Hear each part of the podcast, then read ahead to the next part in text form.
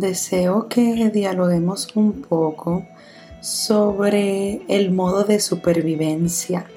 Es un concepto del cual me he estado afianzando y conociendo un poco más. He leído, he leído evidencia empírica y también diferentes ideas de cómo salir de este modo de supervivencia porque siento que en el tipo de cultura y diferentes áreas o espacios y lugares en el mundo viven en este tipo de modalidad. Y el modo de supervivencia ocurre cuando estamos física y mentalmente activando un estímulo en respuesta al estrés.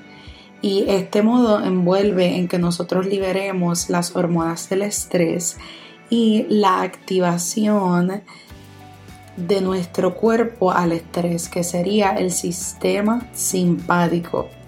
Y nuestra mente y, nuestra, y nuestro cuerpo se enfoca más en combatir las situaciones y pensamos que siempre hay un miedo o hay algún daño que se nos pueda hacer y estamos en este modo de supervivencia todo nuestro día o la mayoría de nuestro tiempo.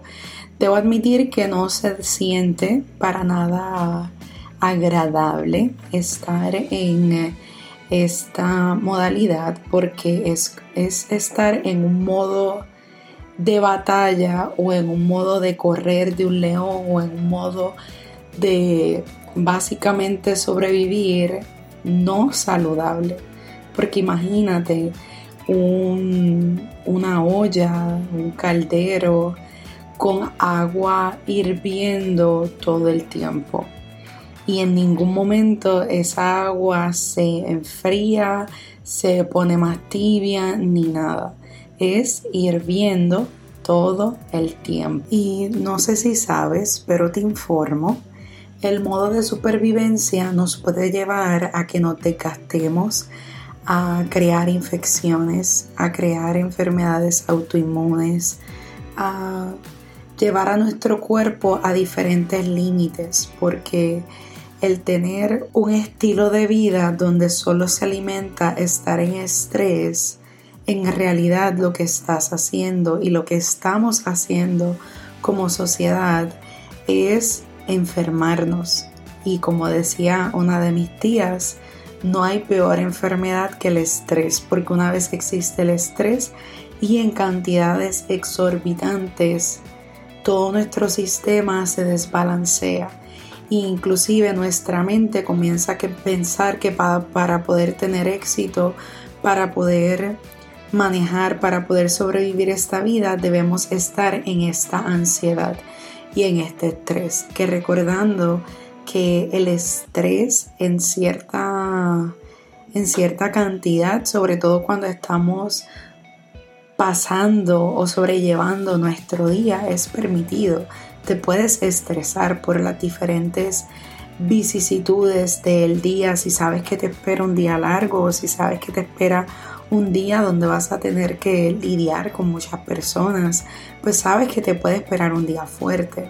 Sin embargo, cultivar una, un modo de supervivencia en ti, pues no es muy bueno. Al contrario, juega en contra tuya.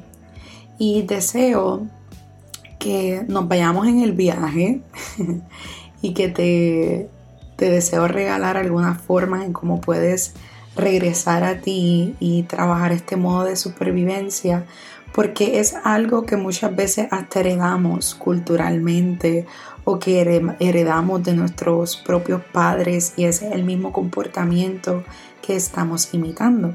Así que primero que nada, a lo más básico, necesitamos reconocer que podemos estar en este tipo de modalidad y en modo de supervivencia y necesitamos entonces, si ya te estoy mencionando, que estar en modo supervivencia es estar en un modo de estrés bien alto, en donde nuestro cuerpo físico y emocional se van a otros niveles, pues entonces necesitamos ir tomando cuidado sobre nosotros mismos e ir balanceando ese cuerpo y esa mente.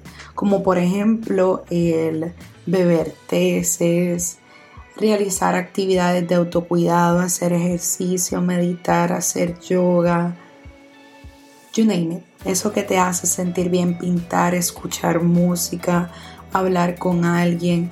No es que vamos a resolver una cosa con resolviendo otra o haciendo otra, pero necesitamos que regreses a ti para cuidar de ti. Y una vez regresas a ti, reconoces que estoy en esta modalidad de supervivencia, estoy intentando autocuidar de mí, pero veo que es demasiado, podemos ir y solicitar ayuda de un profesional que nos pueda ayudar a, bajarle dos a nuestro sistema, porque muchas veces necesitamos regular nuestro sistema físico antes de ir con el mental o viceversa. Todo depende de cada, de cada situación. Creo que es importante que una vez te percatas y estás haciendo un autocuidado en ti, creo que es importante verificar cómo en tu vida tú puedes realizar, mantener estas actividades donde te pueden a ti generar autocuidado y generar bienestar, cómo puedes mantenerlas.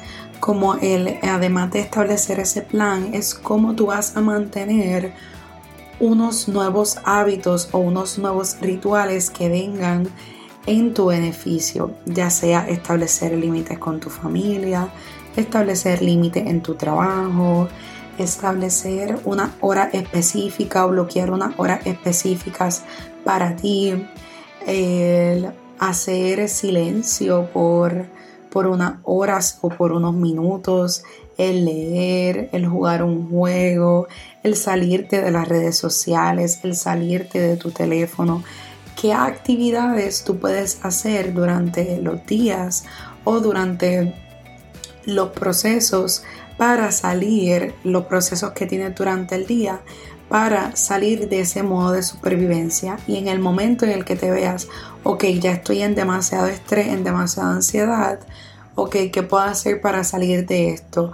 Hay semanas y hay días y hay épocas que van a ser más ocupadas que otras van a ser más retantes que otras, nuestro estado de ánimo cambia, las fases lunares cambian, las fases del sol también cambian. hay muchos elementos que necesitamos tomar en consideración cuando estamos realizando cambios en nuestra vida, pero siempre donde comenzamos es contigo, es con uno mismo.